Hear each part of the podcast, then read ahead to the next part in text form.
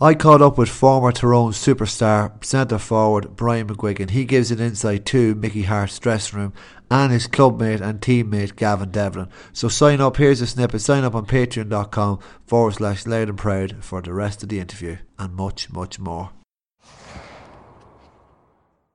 Yeah, maybe that's what Mickey sees. He, he wants to maybe try and do that with someone else, like roll it out and gotta give Louth belief because we would we would have that kind of inferiority. Well, I suppose, you know, don't think that Mickey's knocking down uh, and uh, putting himself in the Leinster Championship thinking that he, he couldn't beat Dublin because they got that's the type of man. Like he would think that he could he could take Louth down to beat Dublin in the Leinster Championship.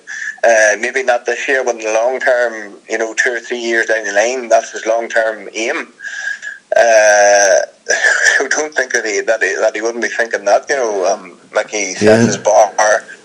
He sets his bar pretty high. So, like, I'm smiling from ear to ear here with that news. But it, d- d- would he say that? Sign up now on patreon.com forward slash louth and proud.